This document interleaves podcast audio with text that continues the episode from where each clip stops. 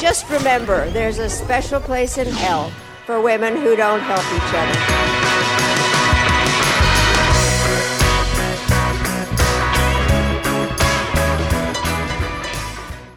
In the culture war, there are no winners, just podcasters. Only a few are willing to risk their lives in the face of some of the dumbest ideas to have ever captured human civilization. Every week, we, Meghan Daum and Sarah Haider, humbly accept this mission to bring you conversations that are equal parts stunning, brave, and mid.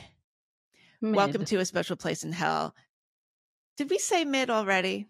I like it so much. I think we can reuse it, but Okay. Yeah, no, we can use it. I mean, it's an evergreen. hmm We're all we're all mid. Anyway, uh have you recovered from Martin Luther King Day? Oh, uh, I'm still celebrating Martin Yeah. Luther King Day. Tonight I'm going to go out dressed up as MLK, um, telling people about my dream. There's a word for that, Sarah. right. Well, Not gonna say it. people don't like it. There's a word for it. Uh Yeah. you were were you out all night partying though? It's kind of a big it's a big party night, like bar crawls. What do you? What are you supposed to do? Genuinely on MLK Day. Um I usually spend the day waiting for the mail Mm-hmm. and then I give up because I realize it's not coming. hmm And uh that's how, that is what you're supposed to do. It's like feels like a very performative holiday too. It's just a day where like people get to close daycares and nannies don't come in, and but Mhm. you know, it's like Juneteenth. What are you supposed to do? Or Veterans Day? uh Sarah, we Now are going to get so canceled. No, but but Veterans Day also. I don't know. I don't get it. What about President's Day? Yeah, what what am I supposed to do? That I guess you can dress up as a president, your favorite president. you can dress up as a president and then go to the bank and wait for it to open. Mm. Uh yeah, I don't know. Martin Luther King Day. Well, how long when did they start celebrating it? That would be a good question. Like the Yeah. 70s, the 80s? I, I just I like the holidays where there's something you do. You know, like there's like a shared ritual that we all undertake, or most of us undertake. You know, like Memorial Day. Is it no July July fourth, July 4th. where we all have the barbecue. Okay, and then there's fireworks. That's nice. So that's what we do. There's a shared ritual, a sense of like, what are you? You know, like where are you going to watch the fireworks or whatever. Um, Right. That's right, nice. right. That's nice. I like the ritual of And it. also, it's not always on a Monday. I mean, it's very convenient that a lot of these days they're always on Mondays. Mm. Um, so Mm. Fourth of July, you can't really Oh, fake it. yeah. So, did you know? I'm looking this up. Martin Luther, the first Martin Luther King Day was uh in 1980. Is that right? Let's see. Uh, on November 2nd, 1983, Ronald Reagan signed the King Holiday Bill into law, designating that the third Monday in January was a federal holiday in observance of civil rights leader Dr. Martin Luther King. Wow. It's that recent. That doesn't surprise me. It couldn't have happened too soon after he died. You know, Wow. it needed we needed some time. Hmm. Um, that's so But then what weird. do you do? Did he ever? Did he indicate? Did he say something just like we just uh take a day off? Everybody relaxes, Um, thinks about civil rights. Um, I find that so weird. You know, one of the first, wow, 1986 was the first official Martin Luther King Day. That is Hmm. so strange because I actually, that was one of my first public speaking events. I had to give a speech about Martin Luther King, like in the town, like in the center of my town. Uh, about you know on that day like there was some kind of celebration and i was in high school i and um and i gave this stupid little speech but i have i that's funny i have no memory of that being the first You should find ever. that speech if you can. you if could find it yeah you know it, it's it's in this and then next MLK Day, we'll like read it on the pod. hmm It was so basic. It was so basic. It was like Martin Luther King was known for his not just the things he said, but the way he said them. I remember that I Mm, said that. wow. yeah. Well, uh, MLK, there's something about it that just it's all basic stuff, you know. And I, I, the I, original basic. I just there's not much else to say. You know, he doesn't provoke controversy. Malcolm X, that could be interesting. If Yeah, he was little, Day, that- he was that an could be a edge lord. Yeah. yeah, So we could have some interesting conversations around it. With MLK, I notice a lot of what would MLK have thought of blah, you know, and for the last I feel like Yeah. for the last 10 years it's been that MLK would not have approved of woke race anti-racism Right. uh that that's any there's this conservative like bent to like own MLK now like and the legacy of him because they're they they're just like this is he agrees with us actually and if he was alive today he would agree with us or his yeah although you know i always think about the you know the letter from the birmingham jail that whole thing about the white moderate Mhm. um i mean that comes up a lot and I, I think about it all the time i actually wrote about it in my in my book because i'm always going on about respectability politics and i think Mhm. that you know if you're going to make a statement and be an activist you should like you know dr- dress up r- respectably and you know be be be dignified and kind of shame the other side into Mm. not you know into taking you seriously but um i don't know i mean he did say i'm just gonna read you know, just to refresh everybody's memory. So this was in 1963 letter from a birmingham jail. Says i must confess that over the last few years i've been gravely disappointed with the white moderate. That'd be us. Not you. You're a brown moderate sarah. So mm. it's talking about me. I have almost reached the regrettable conclusion that the negro's great stumbling block in the stride toward freedom is not the white citizens council or the ku klux klanner but the white moderate who is more devoted to quote order than to justice who prefers a negative peace which is the absence of tension to a positive peace which is the presence of justice who constantly says i agree with you in the goal you seek but i can't agree with your methods of direct action so I always think about that and I think like, well, would he be talking about now? I mean, now, come on, it's next level. Mm-hmm. Mm-hmm. So yeah, I, I, I couldn't imagine. It would, it would be. I would be surprised if MLK was actually alive today. One, we can't know where he would be, but two, if that individual, that human, wouldn't just uh, feel as if everyone else feels um, on the anti-racism camp. Like, I, I think he would just adopt the views of the world around him. The world has changed, you know, and it, race relations have changed um, since he wrote that letter um, and since he you know gave all gave his famous speeches i think he would have been more ex- more of an extremist i think he Oh, would have been really? closer to ibram kendi yeah, I was gonna say he would be a Kendi.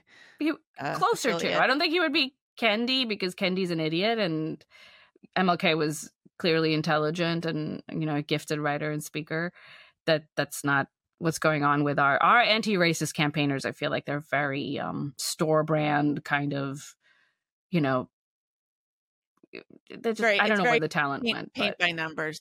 Yeah, right yeah, yeah.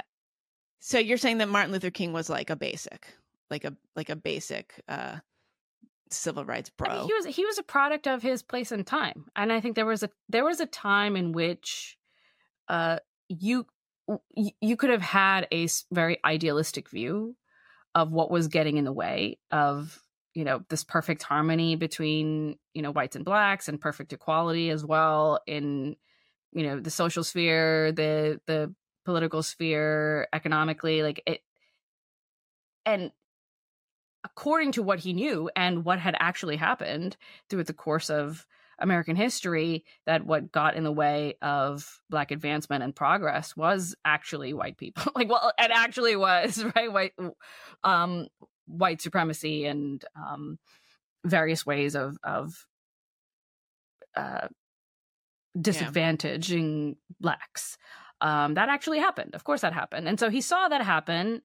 And it is not surprising that in his mind he would conclude that all we need to do is to you know remove these barriers um and we would have something better but eh, as you indicate with that quote from the the letter to a uh, letter from a Bir- Bir- Birmingham jail that there was a there was kind of a radical edge to him that gets whitewashed a little bit yeah, I mean, toward the end, I think he was considered a radical when he died. That happens to a Uh, lot of people. Like that happens to a lot of activists. You start off idealistic and then you become much more like I, I wouldn't say if angry is a word, but uh disappointed.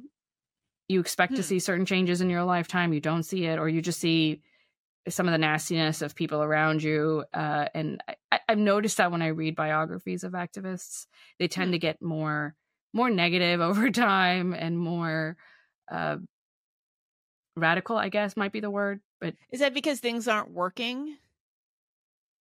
maybe because things aren't working, or maybe they just didn't see it working fast enough. Yeah. But it maybe it's not an objective thing at all. Maybe it's just the consequences of doing that kind of work. It's like social work. You know, you just you start off a certain way with a certain view of humanity and then you sort of you and you, you exit social work Well, hating to- people and I guess you could be. I mean, because I'm wondering, like, is it you sort of either become angry and and indignant, or um cynical and apathetic? Like, are those the two? Is that like sort of I don't even know if you can road? stay angry for so long. You know, I I think Mm, a- anger helps fuel the beginning of things. hmm um, and then Right. a- anger can be channeled in a very positive way if if if one wants it to be but it, but there's this the, the kind of n- almost nihilistic distaste for other people and for society that's not not something that can be channeled positively when somebody enters that kind of uh, you know mental space it's better that they just disappear um stop aging publicly I think that's what Twitter has now become. X is the, what you basically what you just described as X. I feel like Mm, It's Mm. just it is it is a cesspool of people who have either given up on humanity or are performing the part of somebody who's given up on humanity because apparently that is how you uh, get ahead or just yeah you know like saying the uh you know the the the the the, the hard truth is Yeah. now just a kind of um that's kind of code for just saying something like the wor- like uh, highlighting the worst possible version of human behavior and instinct and this has somehow been elevated to some kind of like truth telling uh like brand or some product that people are buying Right. Either you know. totally either you lie completely and ignore whole fields of of truth in order to say whatever it is that you're going to say or whatever it is that your social circle wants you to say or you yeah uh, hone in on the quote unquote hard truth like Yeah, yeah, to you the just- exclusion of other things right like there's I know. I know. I okay, I are you I just I I'm embarrassed about the amount of time that I spend on what what is now X. Like it's making it's really sick. Like it's making me sick and I keep looking at it. Like it's mm. very it feels very unhealthy. Like I'm just seeing mm-hmm. and obviously that I'm clicking on the stuff that's making me mad. I'm not even talking about politics. Like that goes without saying, but that's it's beyond that. It's like there's I, and I've mentioned this before, like this world of the there's like the trad influencers. I mean, that can be fairly banal, whatever. But then there's like the kind of black pill, red pill, black pill, um, kind of um, you know, manospheric advice space Mhm. um and i find it really interesting i mean i'm i'm i think that like the evo psych component of this can be interesting but it's also exactly the reason that nobody takes evolutionary biology much less psychology seriously is because it gets abused in this way Mhm. um but i i feel like i'm i'm internalizing it okay uh more than I than it's. I, am surprised. definitely not healthy No, I'm surprised that you are, given that one, you're not getting many engagements on X anymore for some strange reason. Uh, no, I, I think I think you're not you're not you're not offending enough. You need to you need to provoke. That I've I've said this to you before. That i don't if i you- don't have time but i, don't Yeah, have yeah, the yeah. psychological but- bandwidth but for that I I have actually been very good at staying away from Twitter. Last like uh, you know four days that you know there's been a four day weekend at, our- You've been our, on a, on a you've been sober for four days. I've been you sober for four days. Well, it, it's snowing where I am, and Wow. so that means that um, I don't have childcare. So Oh, it's a, it's a hol- it's a, it's a holiday. I, I didn't know this. I you know I mean now I know it I guess, but I didn't know it uh, before I became a mother. That it's just you know I I remember like there would be parents, eh, coworkers, colleagues would be working with me, and in December they would just like basically take the whole month off. and I'd be like, "What? Why? Like, what? Why? What are you doing?" And then now it's like, "Oh, school, you know, mm-hmm. daycare, snow day." I mean, it's just such a pain in the ass to get anywhere or do anything. You might as well take oh, a lot I see. of time off. If there's um, yeah. Okay. What is what what are you going to do with the kids? You know, what are you going to do when your elementary the elementary school is off for two weeks? Now what? You have to take time off then too. I see. If you don't yeah. if you don't take time off to you know take care of your kids, you're a racist on Martin Luther King Day. I'm curious what you think about this. So I'm interested. Um, there's a guy named Justin Murphy who um, I would just, for the record, I think is he's he's been very helpful to me. I think he's a, a nice person, and I I like Justin personally. Um, he has a, a newsletter called um, Other Life. He's he's um, I, I, think he was an academic in, in the past. I don't I don't know what his background is exactly, but he's kind of like in this sort of business advice uh, space, and he he reads a lot of books, and he the idea is he he talks he he reads lessons from the greatest books ever written and the wildest thinkers who's ever lived, and he kind of um, extrapolates what he from what he reads and you know gives um, advice and sort of offers his own musings uh, uh, about life. And um, I don't know. He's he's been uh, he he's been tweeting uh, quite um, aggressively lately when it comes to like you know what you should look for in, in a wife and um, uh, kind of mating and dating patterns, which I know is a, a favorite topic of ours. Uh, and he did have um, he had a string of them over the last few days, but he had one uh, about how men should not uh, marry that they should not look for somebody who a wife who's intelligent that it's better to have a, a wife who's just kind of mid at most okay so um here's a couple notable ones uh if you are a man seeking marriage, you need to understand no woman is ever going to love talking about your interests. You don't need to find a quote, smart woman. She'll still be a woman. They don't care about anything like you do. That's one reason they need you. Grow up. Um, yeah. Okay. Uh, there was another thing about interests. Um, he says, uh, I'm beginning to think that single men looking for a wife don't primarily need a wife. They need more intense male friends. A wife is someone you take care of mostly. Um, if you want intellectual intensity, write, speak, publish courageously until you earn it. It's on you, not her. All right. So don't go like, you know, trying to get your wife to talk about books and stuff like that. You should go out and and make speeches and have a podcast. Okay. Men. Um, is that the one that so the but the one that got people the one that I saw pop up on my time timeline was just about the marrying the hot IQ girl. Oh yes. Yes. Which was men just marry a hot lower IQ girl from a rural church, one who is simple and practical and faithful. You don't need or want impressive opinions about foreign films. Quote, a little retarded, but I love them. Well, that's quote. one of my words words spoken by many happy husbands and many happy wives, no less. Wow, a little retarded. But... Retarded is like the new hot. Eh. I mean, maybe you need to be a little retarded. You know how that like they used to be like oh. there was like sexy ugly. You know, like you're so ugly that you're hot, kind of thing. Like Lyle Lovett. Mm-hmm. I wonder if sure, it's not don't know who that like is, retarded. Okay. You don't know who Lyle Lovett is? Lyle oh. Lovett? No. He, he's from Texas. You're from oh, Texas. Well, I know, know everybody from Texas. Uh, yeah, I wonder if sort of like, you know, huh. retarded hot is going to be the next thing. Um, yeah, talking about your interests with your wife is way overhyped in the minds of single men seeking marriage. My wife is smart, and I never talk to her about my interests. I talk to men about my interests how it's been for thousands of years. Wow, Justin Murphy looks great for being over a thousand years old. Um, yeah.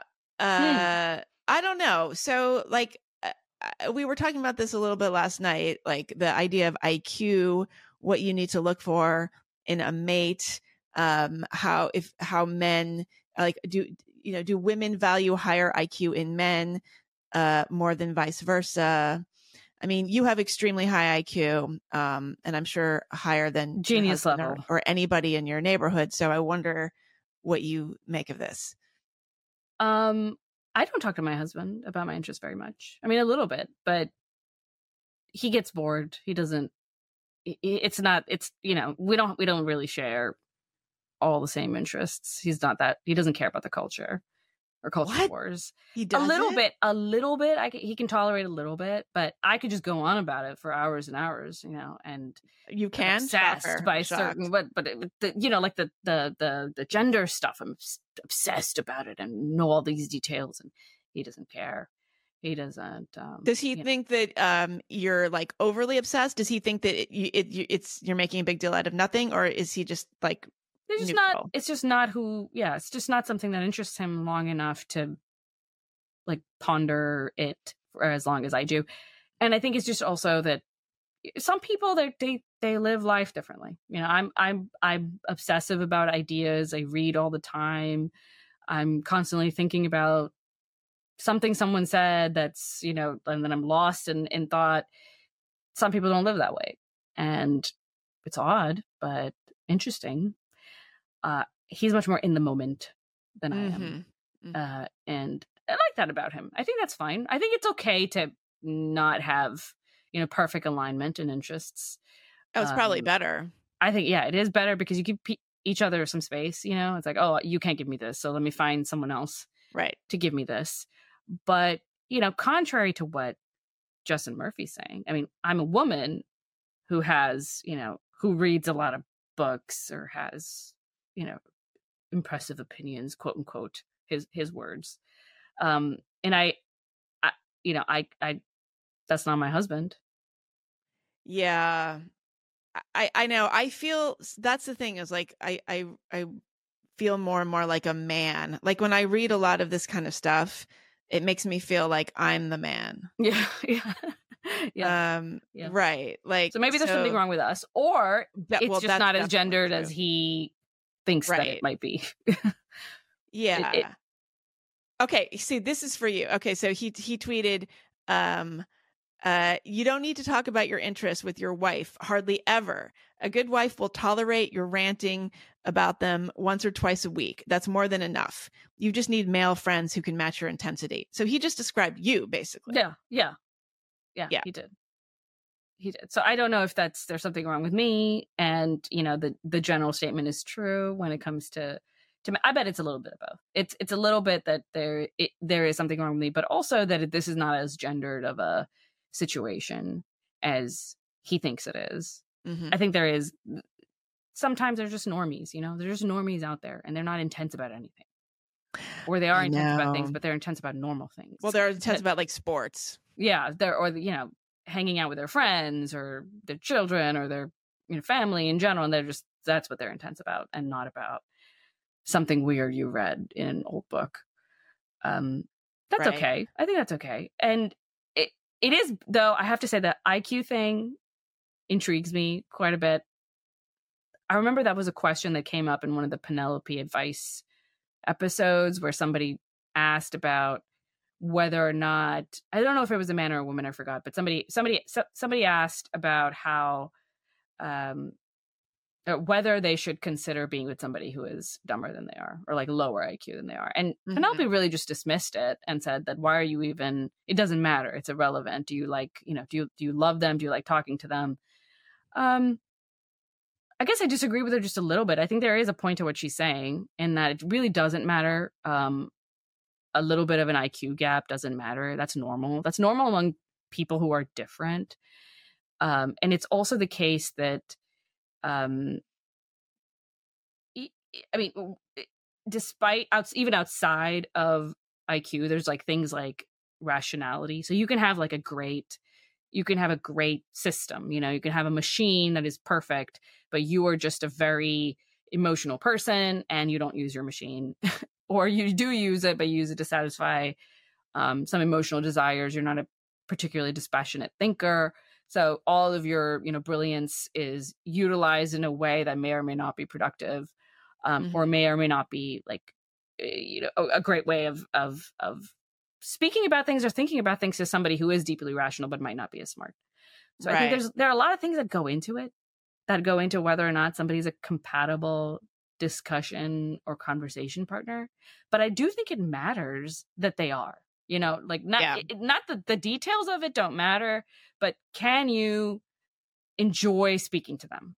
You know, do you often have enjoyable conversations and lengthy enjoyable conversations? and and exciting. Like, does it get you excited about ideas? hmm Like or, to or me, just anything, just about yeah. life, right? Like, right, if what if I don't care about ideas? Then then I don't Yeah. need somebody to excite me that way. But right. Or uh, talking about other people. I think this is also underrated. Like a partner, you have to be able to like you know drive home from the dinner party and analyze all the people who were there.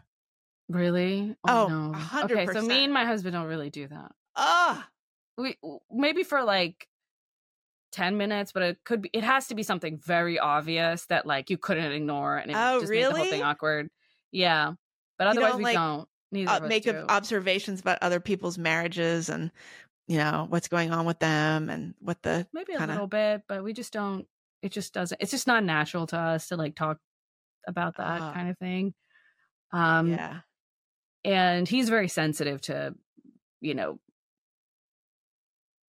gossiping and i mean i don't, I don't mean i don't i'm not saying that Right. that's what it is every time Yeah. but he's very sensitive to this this whole like being negative behind other people's backs Oh, doesn't I- even wanna I touch could it. never. I'm never stealing your husband. In that yeah he doesn't It's oh, totally okay, no well, no interest now, in now now you can meet him now you're allowed now you're allowed to come over Okay. uh if if I knew there was a key to unlock the door. Yeah. I, oh God, because talking about that, I mean, it's not for starters. That's not gossip. Like I just, I, i, also know i know but it, no, no, no. I know you're. not- I know you know that, but I think a lot of people are like, "That's gossip." I mean, to me, gossip is like, you know, you know, spreading dirt about other people or betraying people's confidence or making up stuff. Like that's that's a, one thing, but like Mhm. sort of analyzing your friends and sort of talking about you know your friends with other friends that's just human nature and it's it's terrible to think about people doing it to you but it's just I do a think it's fact of some life. people more do more than others. Like I think some people just don't find that subject deeply interesting.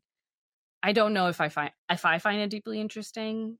So I can talk about it for a short period of time. oh you And are so not a girl And then all girls on. do is analyze other women I I don't well so the negative here is that because I don't do it, I assume other people aren't doing it, which is stupid because of course they are.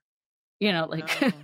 You don't Like- have people. uh I'm sure though. Like if we do this podcast, and you don't have people being like, "Oh, Sarah, this is what I think about Meghan." Blah blah blah blah. Come on. Well I don't I don't grab I have I have not built up that that kind of that pool of like that's not what my social circle looks like. You don't have people call, being like, "Ugh, your podcast partner." Like I No. listen to your show, and this is what I think. And really, Are you saying what you're so what you're saying? I'm is that's saying that, no, people you all the love time you. about me. Like they no, I mean I, I, I get you, it, but they have Meghan. Like that's what you're telling me. But it's yeah, I I don't know. I don't. They love don't you but i mean it's a testament to how you know they they keep listening i mean no they think you're brilliant and they also think that you're unusual They And think they're- I'm they're unhinged, curious I'm about you. They're what They think I'm unhinged. I'm sure. no not Um, unhinged they just think that you're of a sort of mind that they have not encountered before and they're Mm. trying to figure out Well, thank you what, for what, what it's about nice spin on it. But I'm gonna. no I'm it's true worse. and, It- I it's say, okay. and I you say know, this I is what i think sarah this is what i think is going on with sarah and you have to be a join at a very high member level to hear the answer Hmm. to that question. But wait i want to read a few more of these. Okay so justin um, if you go on his other life um, newsletter it's there's a lot of really interesting things here. Um, so one of the things he, he actually in one of his posts uh he talks about marrying a beautiful lower iq girl. I love it's like lower iq it's kind of like lower middle class. Like can you be like you know upper? Yeah like upper upper middle iq um okay he says uh, about himself my wife is smart. I suspect we're close in iq but we spend most of our little time together talking about the kid finances what's for dinner. Maybe some light chat about current affairs and internet debates um, but it goes without saying that if you want someone in your ballpark of IQ, it goes without saying that you do want someone in your ballpark of IQ. But I meet many successful unmarried men who have utterly unrealistic requirements around things like, quote, intellectual conversation. Objectively speaking, highfalutin G loaded conversation. I don't know what that means. It's just a Yeah, very I- small fraction of what the married life entails. What does G loaded mean? he means like G as in like the. It's an IQ term. Of like, See, I wouldn't know. the one factor that like is the foundation of of what IQ is. Um, and a and a high G score is basically basically means that you're likely to be good at a lot of different things. Um, and that's what IQ is kind Oh, of indicating. okay. So there's no basically there's no such thing as like high EQ and high IQ. It's just one thing. But the people that are good at one are, tend to be the same people who are good at others, other Mhm. things. But um, anyway, whatever. Okay. Well, you know who we should have on like Razi back. We should have him on, and he could explain this to us okay. and tell us how we're both low G. Well, Um, I so but but okay, but he also says the ir- ironically the manosphere has nurtured many single men into an overly intellectualized attitude toward women. Do you think that's true? What does that mean? Well, uh, many men are now so well studied in the science of mating that the fairer sex is now incomprehensible to them. They sought the truth about women and they received it in such a strong dose that they now hope to find a type of woman who doesn't exist. Well, that's true in terms of looks. Oh, I see. So they want the like hot, the hot, uh, you know, the supermodel who has a PhD. Hey, gentlemen, just move to New York City, okay? Because there's a lot of beautiful, uh, you know, women who would be models if they weren't five six, who have PhDs in art history. but those women don't want those guys. That's a problem. Well, look, you'd be surprised because the uh, there's such an imbalance uh, among Hmm. hetero, you know heterosexual men are in scarce supply in many circles in New York City. I have seen, I, I have seen uh, shocking uh, pairings. Let's just put it that way. Like Mhm. absolutely, like you know, stellar women with uh, men who don't deserve them. Let's put that way. Well, they do. I mean, look, if they, if it, it's interesting to me to talk about the imbalance thing. Is that just a um a function of being in New York? Well, uh, I think that there's a lot that goes into it. I mean, we're talking also just to be clear, we're talking about ed- in educated circles.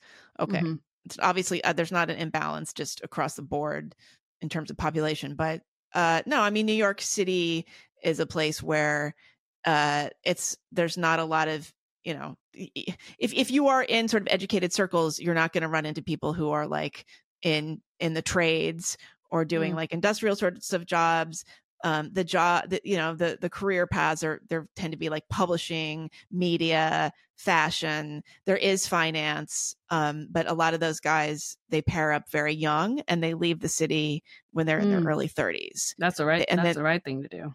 they live in the suburbs. They're So wise financially. if you're like running around New York City, uh, Carrie Bradshaw style, there are not going to be a lot of men to choose from. mm. mm-hmm. I see. Well, I, I mean, uh, that's a tiny niche of American. But that's life, true in. DC. Actually, DC has a even more um more imbalanced gender ratio, does it not? I, So I guess, yeah, I think I think it does have a lot of um, unmarried women past a certain age. I I forget. Yeah, because they're working it, these. it's Yeah, true. they're working like for these They NGOs. have and these- careers. They're busy. Right.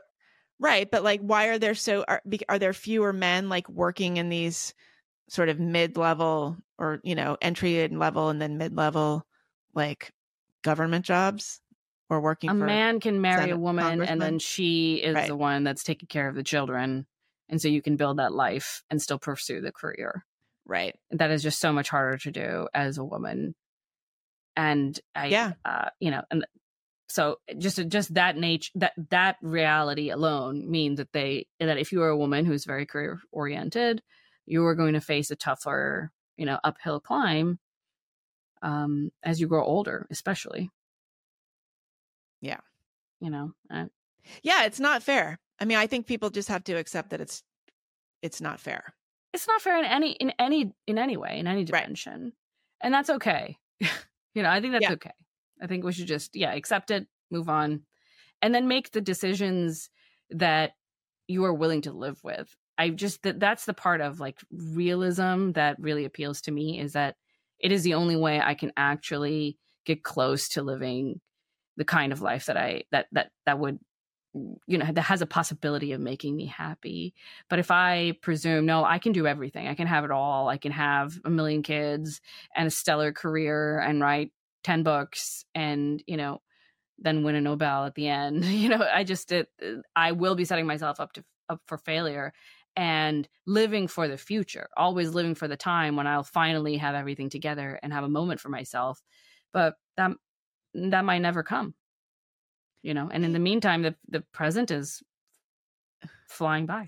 Slipping through our fingers but what do you think of these women that do manage to like you know have the kids in the office and just they're able to compartmentalize or multitask? Do you think that they're faking it or is there just a certain kind of um you know aberration some people are just incredibly there are some people gifted. who are just incredibly good and Mhm. there are also some people who are incredibly good and have like the right support structure to make something like that happen but i think for for most of the married women i know or uh, working moms that i know uh they often give up something there's something that they're not doing that everybody else is doing that they have to let go of because everybody has to you know we all have to face the facts. Like there's a limited amount of time, we have limited resources. What are you going to give up?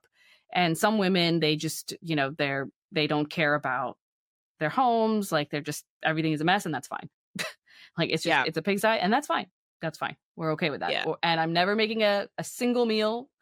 Uh, we're always ordering in. We're always eating, you know, Trader Joe's, frozen meals, whatever. Like, you know, people make people have to make some decision about what it is that they are not going to be perfect in and maybe Right. even bad in like what I, I think in order to in order to succeed at anything you have to be willing to accept that you will probably fail at some things and it is smarter to be deliberate about what you choose to fail at.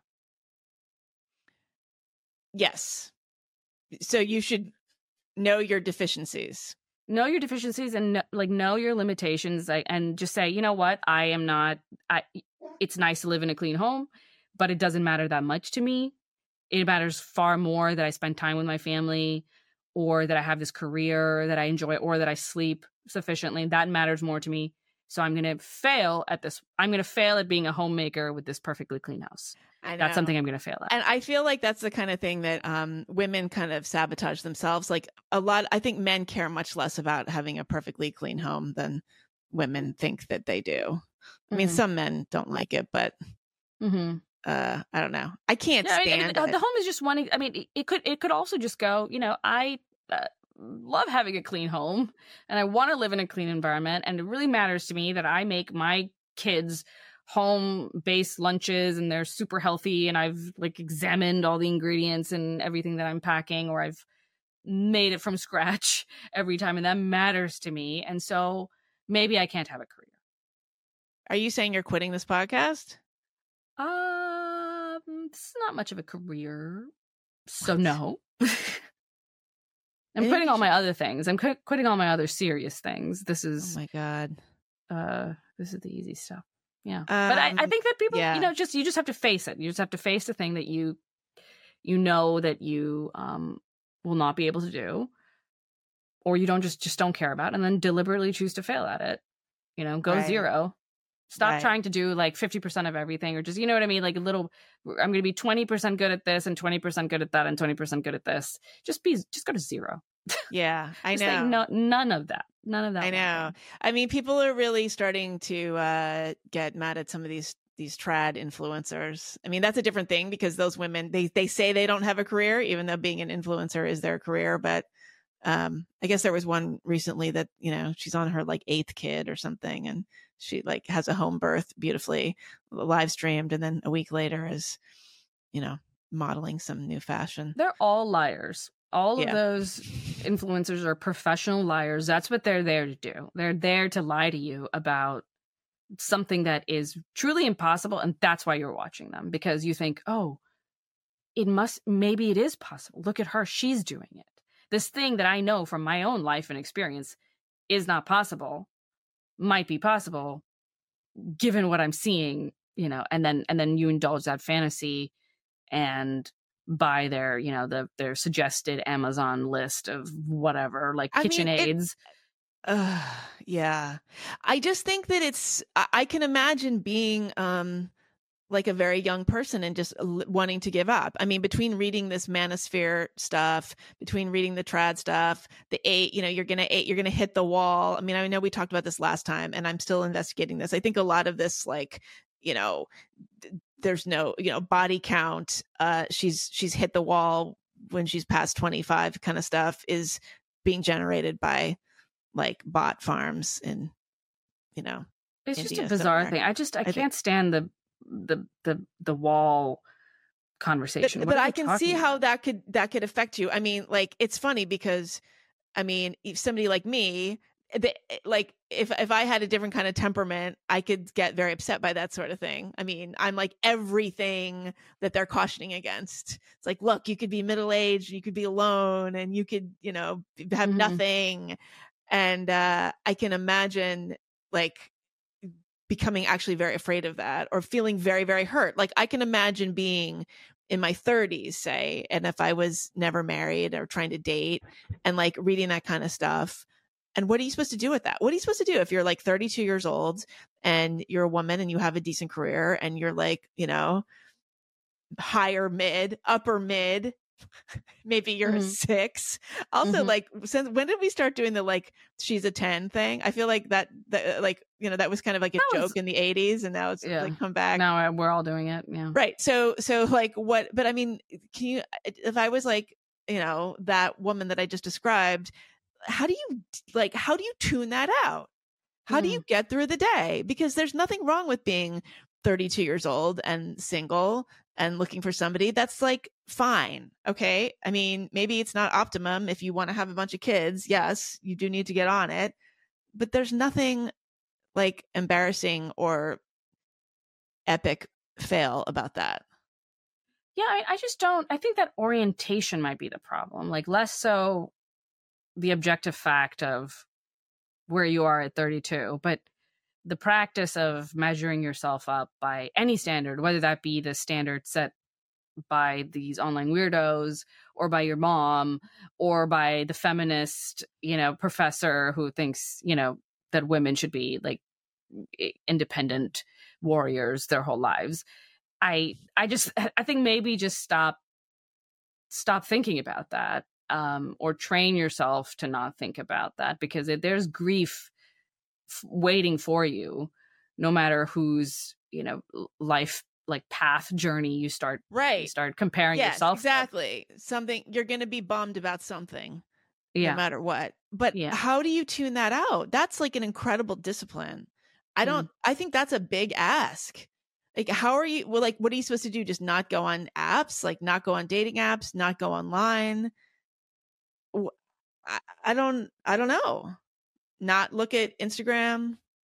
Yeah i just don't be on instagram. I don't have an instagram. Yeah but Why does anyone have okay, but like i'm saying if you are like a, this this if you, are know- somebody who is on instagram and it bothers you then how are you not going to be influenced? Well you're probably going to be influenced by it because you're exposing yourself to something that is toxic to you in particular you know? Like I could be on instagram probably and not be that affected by the pictures and stuff i see but it's also the fact that i'm not interested so i'm just not going to expose right myself to it in right the first place. but like if you i'm just i'm thinking back like if i i mean i remember being like in my early 30s and you know sort of dating and like being you know being being single and there weren't even dating apps. I mean they were maybe just starting Mhm. but um I, I but and i remember just kind of like this a little bit of a feel i mean i was different because i had different goals i was a weirdo but i but i mean uh, i i can imagine eh, eh, i i, I remember like the feeling that the stakes were high like i need Mm. you know if i am going to meet somebody like they need to be the perfect person or like i i do need to find this you know very very certain kind of person and Yeah. that and that just seems like there was just no noise at that time like there was you eh, there was nothing you weren't like having a social life online and i just don't i, I see but these you like still young felt that people way right like you still a felt little bit like uh, that yeah but i didn't i didn't go around thinking like oh i'm mid i didn't go around Mhm. thinking like oh i don't look like this porn star i didn't Mhm. go around like dating men who looked at online pornography all the time and were like choking you you know before the second round of drinks comes i, I mean it's like yeah yeah I, I I- cannot imagine I think we do live in a world of far more images, you know, um, of the best there possibly could be in any one specific arena. And we're kind of bombarded by it all the time. The best of the best of uh you know beauty the best of talents the best of whatever and and it's and- memes like they're just re- Yeah. they're reacting to like exactly i think we're just living in like not even only a visual culture but like a one like a snap like a like a, everything is a meme or just a very quick like concept. It's an image it's not even a concept you know what i mean? Like it's just like a like bite size yeah right. just eh, and and there is no reality behind it but it doesn't seem to matter because we are looking at it. I think that you know um it's an impossible thing to resist so the only way to win is to just not play at all. It's not to test your willpower and be like no i definitely can go on instagram.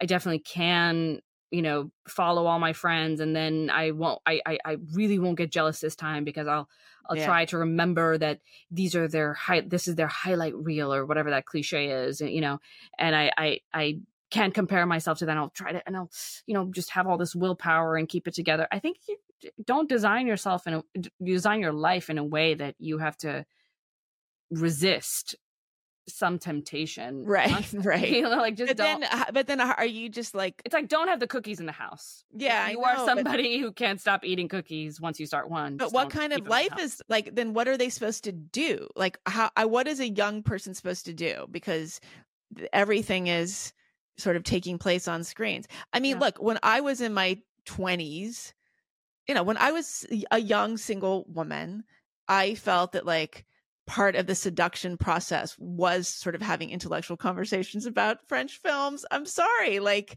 that you, You, would should go, be sorry for that. well, I mean, it was like, oh yeah, you go out, you meet somebody for a drink, and you have a couple drinks, and you get into this like kind of like And if they didn't watch French thing. film, you would just say no. what's you would have said no to my husband. Yeah, you would have. You would have. No, said- I'm not saying that He's they never were seen required to talk about that. I'm just saying that like there was a way of seducing men by being like interesting. Yes. Are you sure though? I don't think so. Like this is remember that Obama the, that quote from the Obama book where he he talks about how he pretended to be this intellectual so that he could get all these women. Like he tr- pretended to be a Marxist so he could get. Yeah, I know that was funny. Marxist- That was that was But, I mean, it's funny, but I think that's what. yeah, but men he but he is an intellectual, but he's not a dummy. I mean, like that's not like he's some Neanderthal. is that deeply pretending to be an men, intellectual. though? I don't What's think it's deeply. I don't think it's deeply seductive. I think it's people can't help but but try and project the image that they would like to see in others. And I think that too many women fall into this trap, and too many men fall into it too. You know, when men are sitting there focusing on their abs, they're doing something that, like, they th- it's a male equivalent of what they. would Oh my want god, it's so girly. Well, that's why women don't like it. It's a turnoff because they're acting like women. yeah they don't but they don't understand that they don't understand that they are the and t- same with like the dick pic it's like i would like to see a picture of your genitals so maybe she would love to see a picture of my genitals like i think it's there's like a naive sense of like i mean this Well, it's a soft know, like, what is it um treat people how you would want to be treated i think there's a, Right. there's a, there's a way in which there's like an extension of that but it's problematic when you you know there's this huge sex divide and also just people are different so that there's another reason why that fails but um i don't think men care that women are all that interesting they just that the women they're with are all that I don't know. i think I, they i think it's a it's an icing on a cake but it's not the cake it's an I icing know a lot. Of, I know a lot of men oh. who have rejected women because they're boring. I do. I think. Do, are you sure that that's why they rejected them, or it was just that they weren't beautiful enough, or warm enough, or affectionate enough? And what I mean, they told you is, that they warm goes a long way. Warm and affectionate does go a long way. That's true. Like how it, it warm a warm and affectionate woman who is like, I mean, who, am I? Who who is a hot person who's is like also attainable hot, like Emma Watson, I guess. No, who's who's a Hermione Granger? Is that Emma Watson? I think I so. know. Whatever. Um, I Hermione. don't know. from Harry Potter. I, I, Uh, I she she she's that- like girl next door, like pretty. She's pretty. well Jennifer Lawrence. Jennifer Lawrence is hot. like that. Jennifer yeah. Lawrence is hot, hot. Yeah. Okay, okay, but if if Jennifer Lawrence shows up and she's warm, she's. Right. She likes. But I you. I do think That- although, that's it. look, Doesn't she, but she- I that is what's that- interesting. See, this is okay, but actually, I I feel like before there was maybe nothing has changed, but I mean, I I feel like in my twenties it was just like people were running around, like meeting in bars and smoking cigarettes and talking about intellectual things as a way of like getting each other in bed. I mean, Mhm. maybe it was all a ruse, and maybe we could have just like skipped the conversation part, but I don't know, like.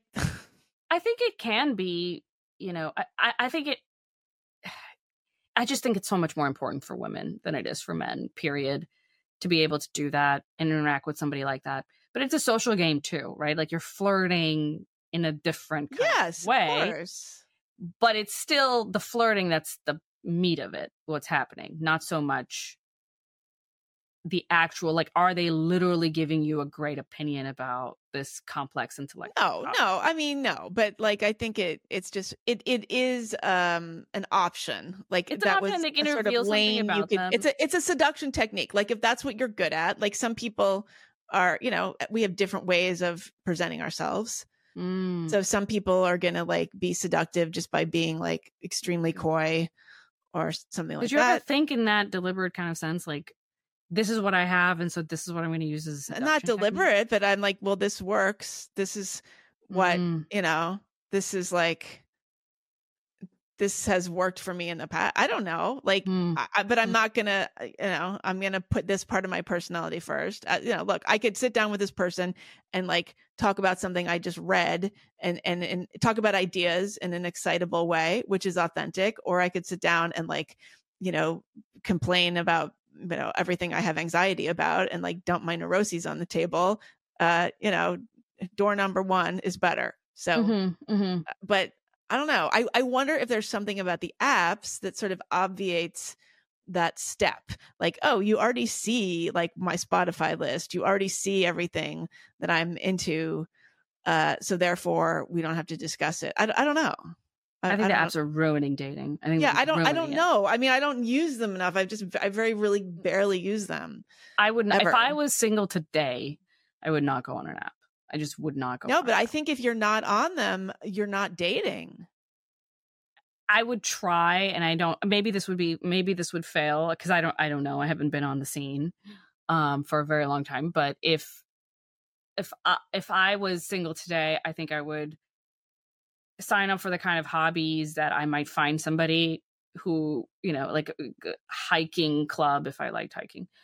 Um, I think, but, like, you know, but those are full of women. Like those kinds of things are Or, full of you know, women. you know what's where men men go to places where they can actually where not where not where there's like a secondary goal but where there's just a goal like they might go you know like they might um learn how to do something specific that they actually want to do in life and they might take a, a course about that you know I mean, like go to the home depot go to the home depot you should definitely go to the Home Depot. I mean, there's Just a lot go of to contra- wander the halls in home depot I and know. pretend like you're lost and a lot of contractors. walk up though. to a yeah a lot of contractors. I mean, that's during the day.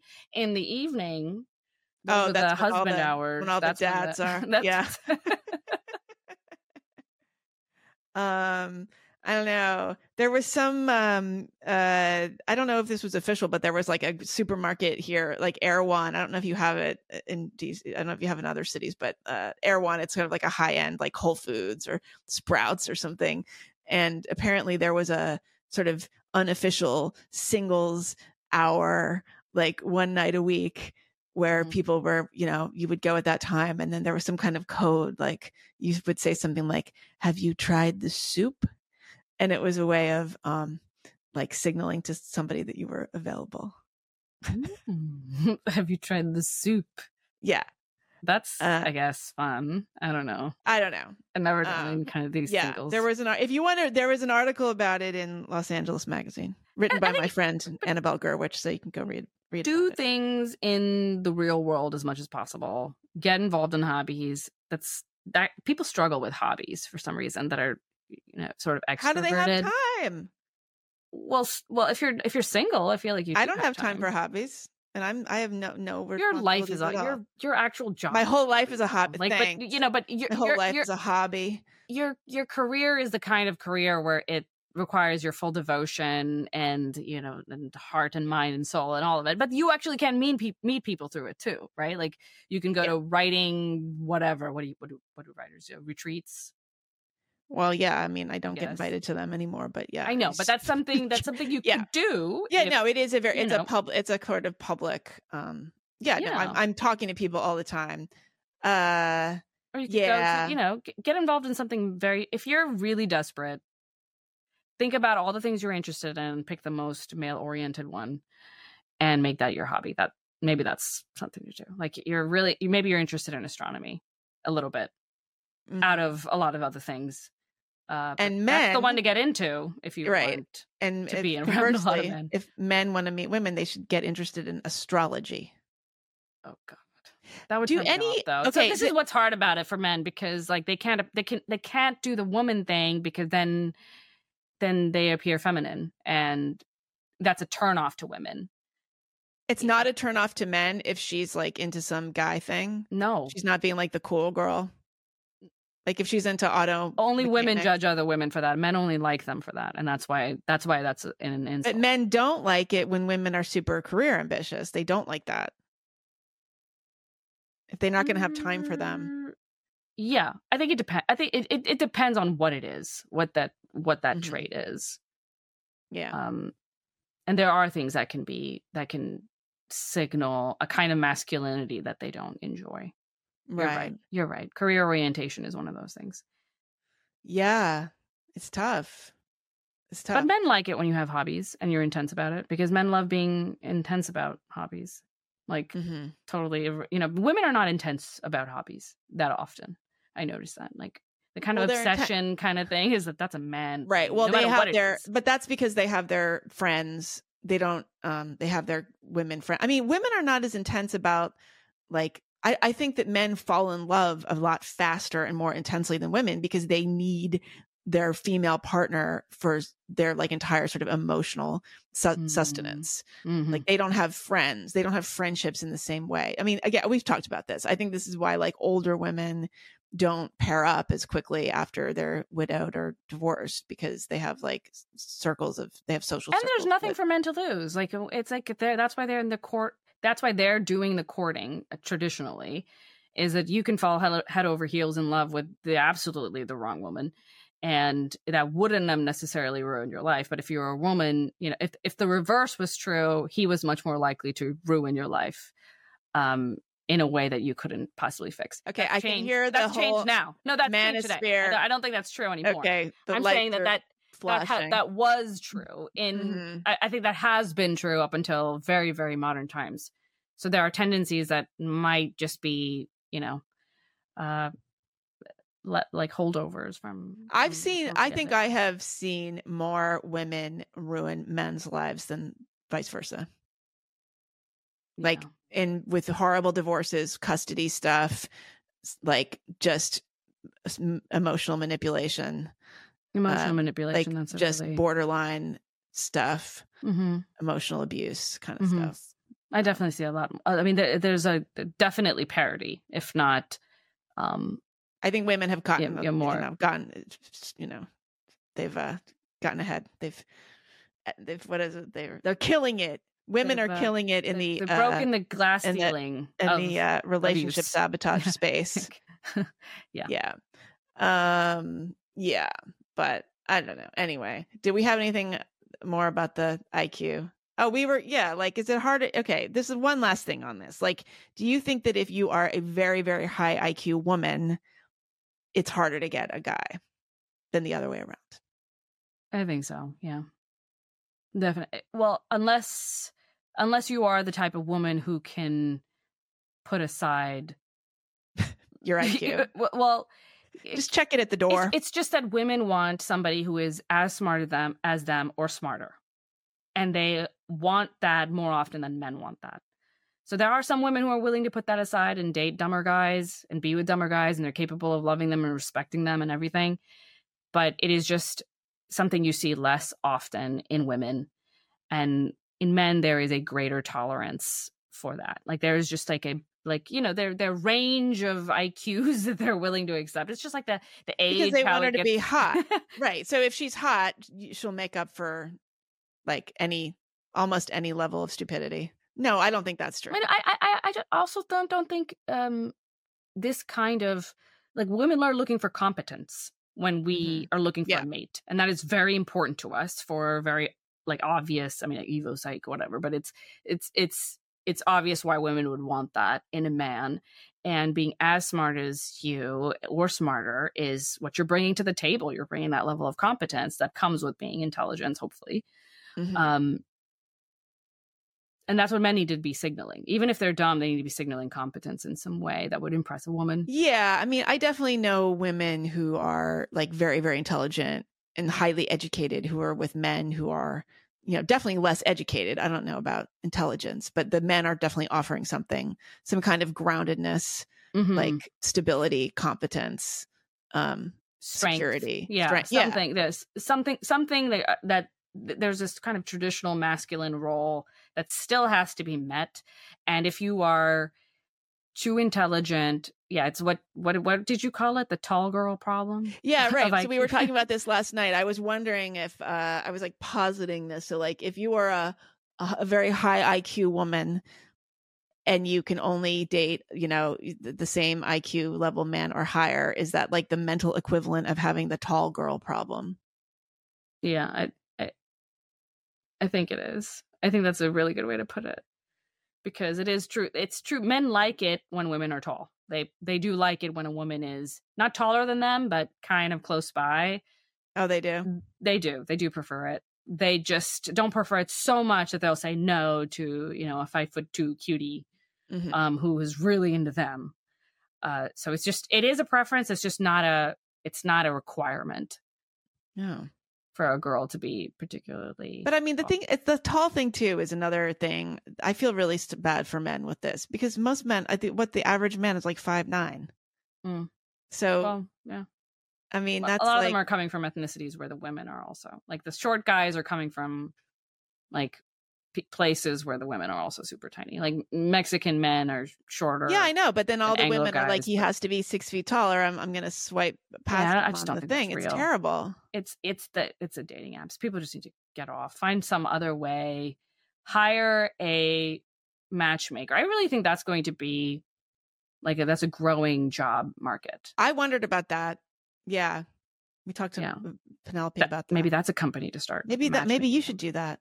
Maybe should I? I hate other people though.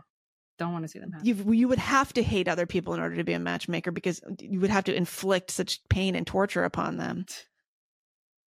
I would like. To, I would have liked that, that. That would have been a great. I would have loved to be set up by a matchmaker and see what she thinks I would like. That would be interesting.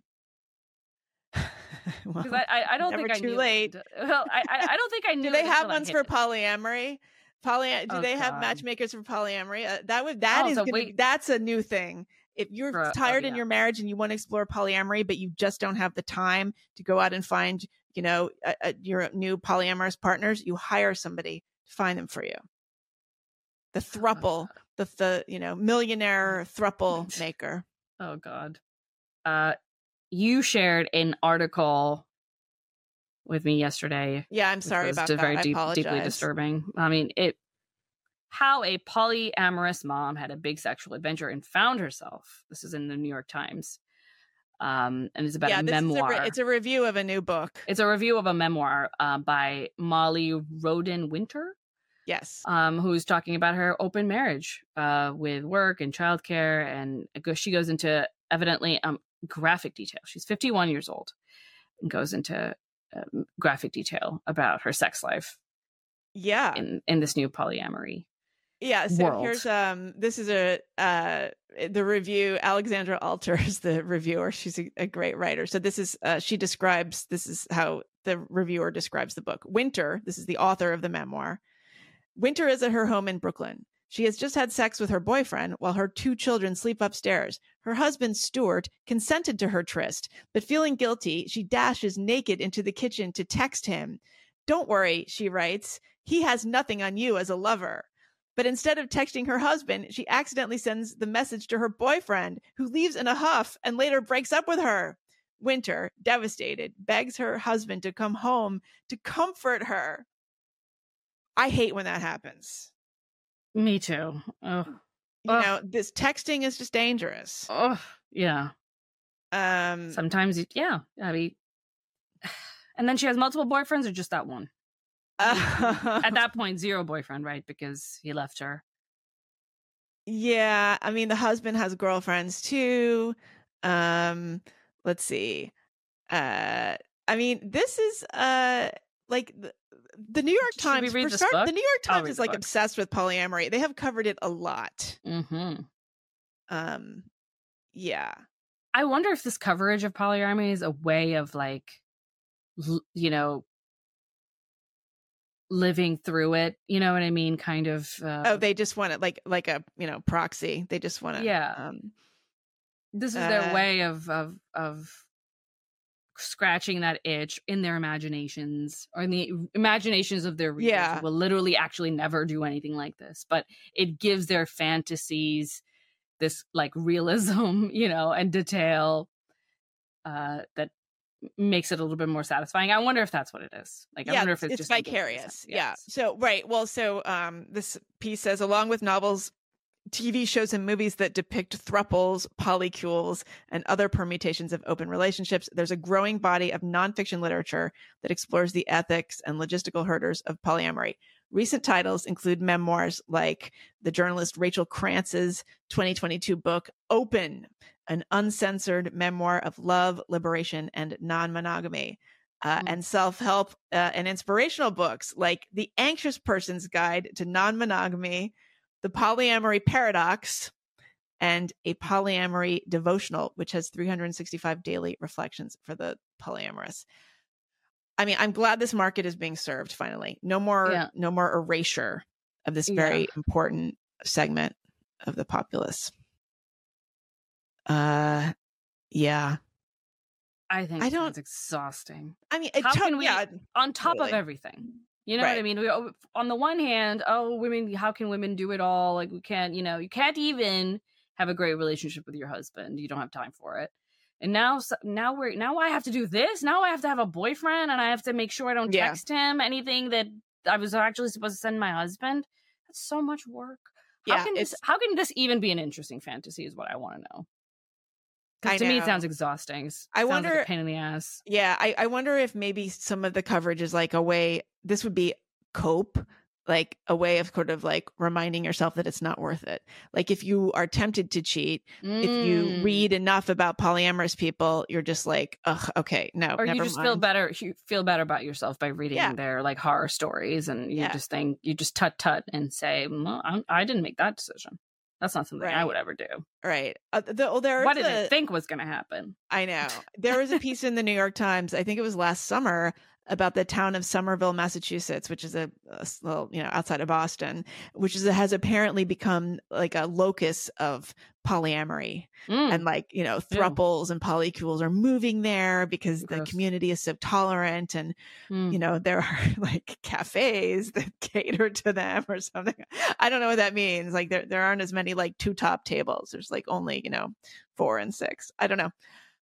Um yeah Sarah, I you are so vanilla I they know. they I, th- I think if you start to have a community of of po- polyamory might be one of those things where if only a small percentage of people are doing it it's fine you know like society doesn't crumble you mean like me but if like people like like people like me being childless uh right like heathens a it's small okay if it's only a percentage small of people yes, yes. It, it's okay if a small percentage of people are childless so long as everybody else is having kids so that we have like another we have a future population to sustain us then it's fine. Um if that percentage grows too much then we have a problem. And i think there is something to be said about this because i can't imagine this is a great way to raise children. This is what i i i, I don't recall if there was something about her children. I think they're a little older right? Like they're teenagers or something. And Yeah, I think this this had- author and, they and- had and- soccer and stuff right and which is that's don't i, guess okay but definitely not something you want to do when the kids are very young No, I don't think you could. It's really messed up Yeah, but Yeah. and even if you tried, it would be terrible. Like it would just be a deeply selfish thing to do. I mean, uh, like also like speaking of selfish, I mean, do you think it's just sort of um it's uh, I'm just thinking about this out loud now. Like is this kind of like a lazy person's, you know, version of cheating? Like it has the appearance of not being lazy because it's ethical non-monogamy, but like what if you just had an affair? If you just have an Mhm. affair, do it and then it's your responsibility to keep your mouth shut about it. I feel like this is just like a, a sort of uh, manifestation of a culture that doesn't have any boundaries and that can't keep a secret and nothing is private and you have to Mhm. s- confess everything all the time um and it, it's like no have an affair and don't tell your spouse that's your punishment your punishment for having the affair That you have to carry this. have to carry secret. it yes and, And you then know, you have- people have been doing that forever Mhm. nothing new They're still that doing that. Yeah. and they're still doing it and you know i would i would i would guess that the majority of people who have affairs stay married Mhm. so and i well, and i the majority of people who become out, find out. polyamorous i mean just in my anecdotal experience the people i know everybody i know who has tried polyamory it, it has failed like a 100% It's too much of a mind fuck for most people. yeah and it's yeah I, I think in that case if you really need to scratch an itch but you don't want to destroy your marriage have it like an ethical affair or an unethical affair uh, unethical sorry an unethical affair and then live with uh live with that yeah live with that that you well that's what you did and you're that person and if you ever find out that your spouse did the same well you got to be forgiving because Yeah, and don't and you know you don't text, don't text. That's the other thing. Everybody I everybody I ever know who's been caught having an affair, it's it was because texting they they texted the wrong person and they put no, or they put the phone down. It's like you want to get caught. They put the phone down and the Mm. text popped up or they handed the phone to the spouse for some Mm. reason. It's just Mm. like sloppy mistakes. well then how do you communicate if you're not texting well, I know. Maybe you have to be old fashioned. You have to like. I I would think Snail it would be mail? like actually sexy. Well, you could definitely have an affair with the mailman, not on Martin Luther King Day because he would not show up. But but um, I I think there's maybe it's something like there's something to be said for like you know meet me at this hotel room at this time. I mean that's how people used to do it. They would call from a payphone. My God, like that was what was hot about it. You know, we're gonna meet up at this time. You know what's a great um uh love and death it, this was a recent it was a limited series uh about um uh, it was a real story it took place in in texas actually uh in the in the eight in the early 80s and i won't give it away too much it's a it's a murder story but it has to do with a a couple uh who was having an affair Very, small town texas they were churchgoers like really kind of like you would think very conservative just kind of ordinary people and the portrayal of this affair it's elizabeth olsen um, who's an excellent actress actually you know she's one of the sisters of the olsen twins not an olsen twin but she is an Mhm. olsen and jesse plemons the actor who's like in everything now he was on friday night lights originally um, the depiction of these two having an affair in like the late 70s early 80s is just like extraordinary to see. And actually it's a it's a good uh it's a good it's a good example. Like if you would like to see how to have an affair this would you should learn from this. Mhm. they just meet up. Okay. No texting No texting, no. Yeah, don't. It's the evidence trail that must that must get them. That's yeah, I- right.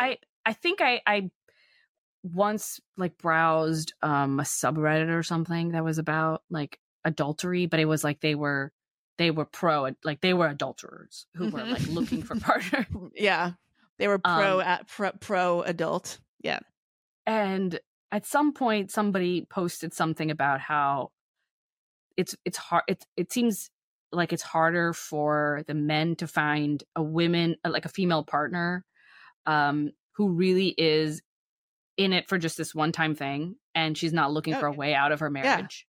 Right. Um the other way around it's like for, with men it's uh you know what what did they say? That men cheat to stay and women cheat to leave yeah yes and actually sometimes it helps their marriage. That was one of the plot points in love and death actually. Mm. like she ends up falling for him kind of. I mean she's also like a, a sociopath but um you know and in in fact like you know he's he's very unhappy in his marriage and is like super excited about the affair in the beginning but it ends up actually having a positive effect on his marriage. hmm Um, and so the affair was actually good. And in her Yeah. case, she just wanted, like, she wanted, She wanted to be with out. him. Yeah. Yeah. Yeah. Yeah. Yeah. So I think it, it, it, even in like the adultery space, the marketplace for adultery, it can be a little difficult for people. yeah. Well, I mean, women get emo- I mean, that's the women get emotionally invested. I Yeah, guess or, that's, or I think I also just think thing. that that's what they just want out when they want to have uh, when when a woman gets to a point where she wants to have an affair, she has disengaged emotionally enough with her husband that she's willing to take this on, uh, Yeah. and that that is a much more threatening signal. N- you know, not just because he's going to flip out in a way that she wouldn't have flipped out about it if he finds out, but also just her doing it means something else about Mhm. Um, how she feels about yeah. about him. Although I, I I can think of examples where the woman's had an affair and they're still married. No, I mean, of course, Okay. everything. There's Yeah. always there are always Yeah. exceptions, but like Yeah. you could you could find somebody, you could find a man who's like you know the uh, an older older man who's like fifty in his fifties or whatever, or you know just a man, a husband with Yeah, it's the just wife a little just had side, a kid a little and- side dish for him. yeah, yeah, yeah, And like, I'm not. I still love my wife. I still want to be with her. She means everything to me. Yada yada. But she just is not as interested in sex anymore. Or after she's had kids, she's not interested in sex. But I'm still interested in sex. And I think they You know, think so they deserve it. I think they think if they're not getting it at home, that they are owed uh, sex. I think it's and just so a they need. It's Justify a it. need. Yeah, I think it's a need in the same way for women there, there's an emotional connection is a need. Yeah. And that's that's a that's a need that like that kind of intimacy men sometimes fail at providing right. women with. Then they go to their friends, and then the dangerous thing is if they go to somebody else that's not a friend. Um, for that kind of emotional closeness, but women need that too. And if you didn't have any female friends, you would want it from your husband, and if he didn't give it to you, you would search somewhere else. Okay, You know, that's why, gentlemen, never deny your wife her book club. Otherwise, or just she will freaking need emotional her. sustenance. She will have to talk about Colleen Hoover with some hot dude, and then Yeah. you know she'll be in the sack with him.